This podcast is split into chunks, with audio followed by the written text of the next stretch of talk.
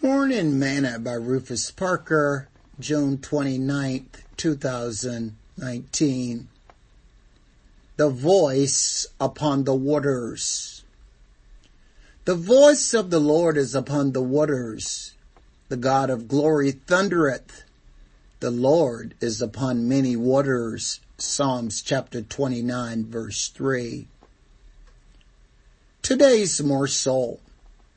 When God made the heavens and the earth, scripture says, in the beginning God created the heavens and the earth. And the earth was without form and void, and darkness was upon the face of the deep.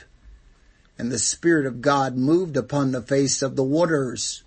And God said, let there be light, and there was light.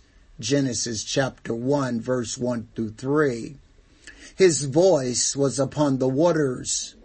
When Jesus had sent his disciples to the other side, scripture says, but the ship was now in the midst of the sea tossed with waves, for the wind was contrary. And in the fourth watch of the night, Jesus went unto them walking on the sea.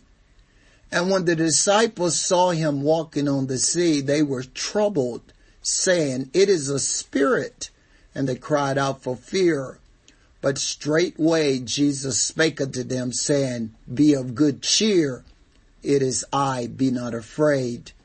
And Peter answered him and said, Lord, if it be thou, bid me come unto thee on the water. And Jesus said, Come. And when Peter was come down out of the ship, he walked on the water to go to Jesus. Matthew chapter 14 verse 24 to 29. His voice was upon the waters.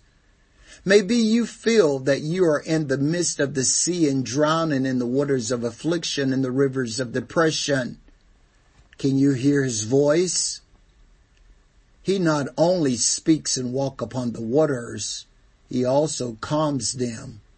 Listen for his voice sing this song with me today. I can hear my Savior calling. I can hear my Savior calling. I can hear my Savior calling. Follow follow Thought for today. The voice of the Lord is upon the waters.